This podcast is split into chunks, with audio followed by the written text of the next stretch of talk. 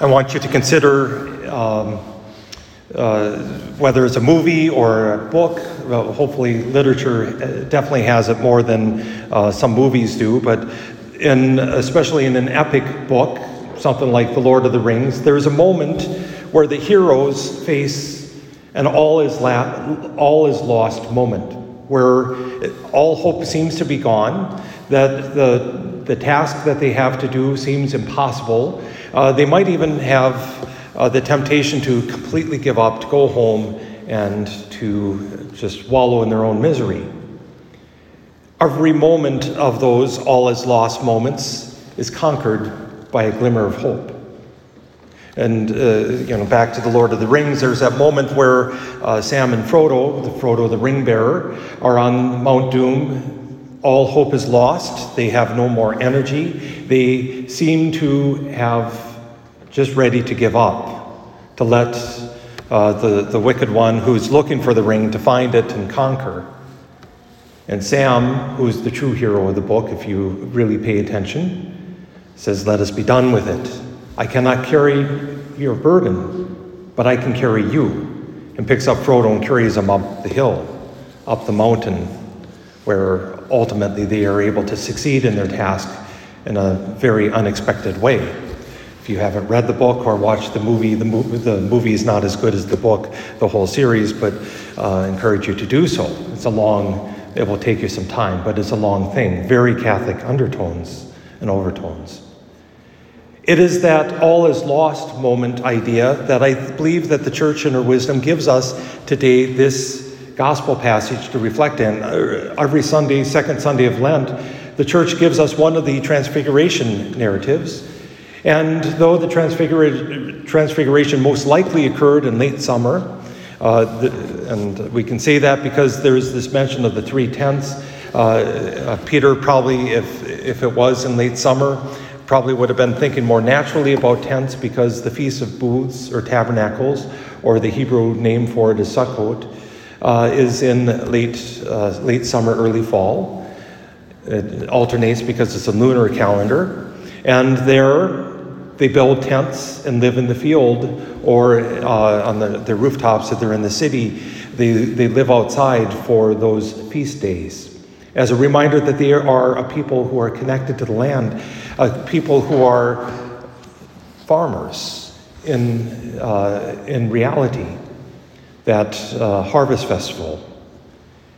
And so as Peter looks up, he has this temptation. So, quite possibly, again, it would have been late August. We celebrated August 6th uh, for, for good reason, but uh, the, uh, it's a feast of a battle. But why does a church here on the second Sunday of Lent? And it is that all is lost moment. If you consider what they are about to experience as the disciples, they are about to see their Lord the one they've come to know as God made man. St. Peter, you are the, the Son of God, the Holy One. And they're about to witness him being crucified. Now, for us, we probably have a very sanitized notion of crucifixion. Uh, to be honest, if we went into detail of what crucifixion entailed, most of us would be very violently sick, or at least we should be because crucifixion was a horrible thing. As bad as any capital punishment is, crucifixion was so much worse because uh, as a person was hanging on the cross, they actually were being asphyxiated. They were drowning in the air. In order to be able to breathe, they had to put weight on their feet, which were often nailed to the cross, which would have caused them to hurt. It would have been bloody. It would have been utterly decimating the person to see Jesus Christ, the one they come to know as God, the one who is God, crucified, would have been the ultimate all is lost moment. That there is no hope because hope itself was dying on the cross. Except, at least Peter, James, and John had been given this glimpse of Jesus' glory, this glimpse of hope, this glimpse that it's going to be okay. Now, at the time, they probably didn't fully understand. In fact, they didn't fully understand the transfiguration itself. And Peter's struggling as we hear, Oh Lord, it's good to be here. Let us build three tents one for you, one for Moses, one for Elijah. But it is precisely those visitors that Jesus had that reminds them of what hope they ought to have. Moses was, of course, the one through whom God had given the law, God with the uh, Ten Commandments, and of course, uh, not only the Ten Commandments and the fullness of the law. Sometimes we only think about the uh, uh the, the, stone tablets, but uh, again, it was more than the Ten Commandments. That God spoke through Moses, and in the uh, book of Deuteronomy primarily gives us that, that law, Leviticus also naming some of those laws too. And then there's Elijah the prophet, the one who, uh, more than any, had prepared the way of the Lord. It was the spirit of Elijah, after all, that John the Baptist came in in proclaiming the coming of the Christ. Both Moses and Elijah, if you think there's no connection uh, to Jesus necessarily, except a loose one, had a successor. Moses had Joshua, Elijah had Elisha. Both of those happen to mean God saves, which is precisely what Jesus, the name of Jesus, means. Jesus is the successor of both Moses and Elijah.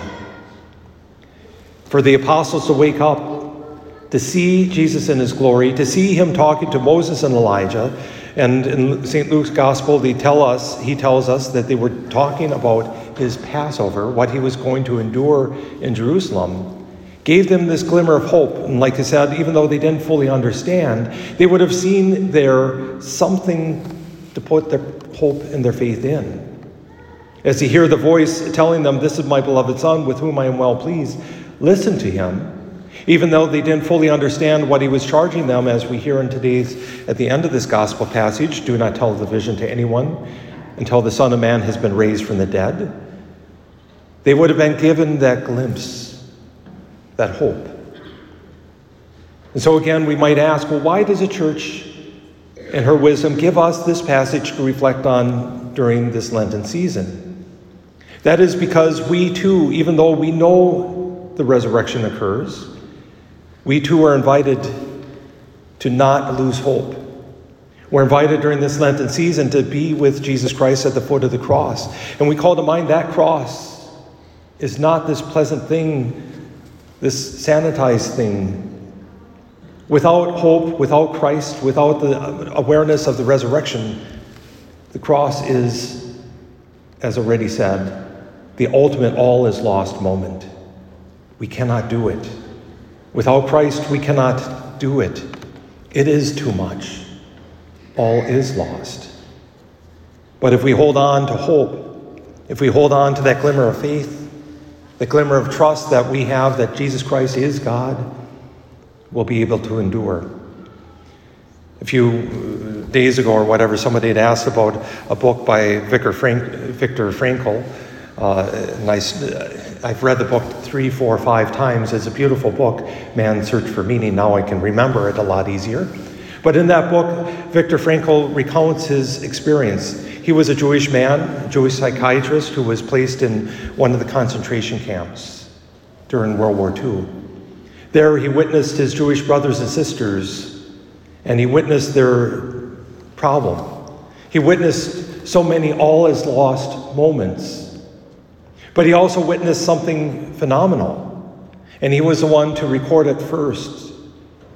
That those who had a purpose, those who had this glimmer of hope, whatever it was, even if it was to see my wife, to see my child, to uh, finish something, those who had a glimmer of hope endured.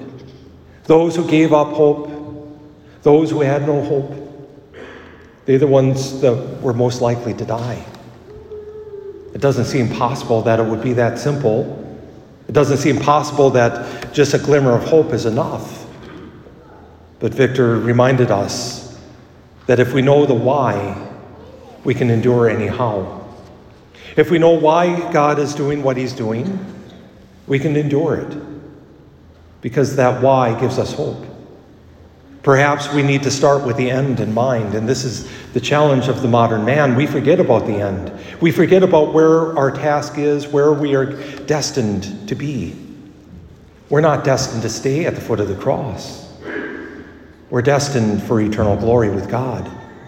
If we remember that, if we remember the glory that God is giving us, that He has promised us, perhaps like even as He promised Abram in today's first reading, we can set out on any journey. Can you imagine Abram if he hadn't been told by God, I'm going to make you a great nation? If he was just told by God, leave all that is comfortable behind, go to this place of unknown, go to this place of discomfort, it would have been too much. He needed the why. We do too. In our own spiritual lives, we might face not just one or two, but many all is lost moments. It's not necessary that we do it alone, of course. That's why I go back to the book, The Lord of the Rings. Sam and Frodo had each other, thank God. When all is lost, we turn to others. When all is lost, we turn most especially to Christ who promises hope. And during this Lenten season, we might have an all is lost moment as we say this growth in holiness is too much. But then we remember Christ conquers, that he's raised from the dead and gives us eternal hope.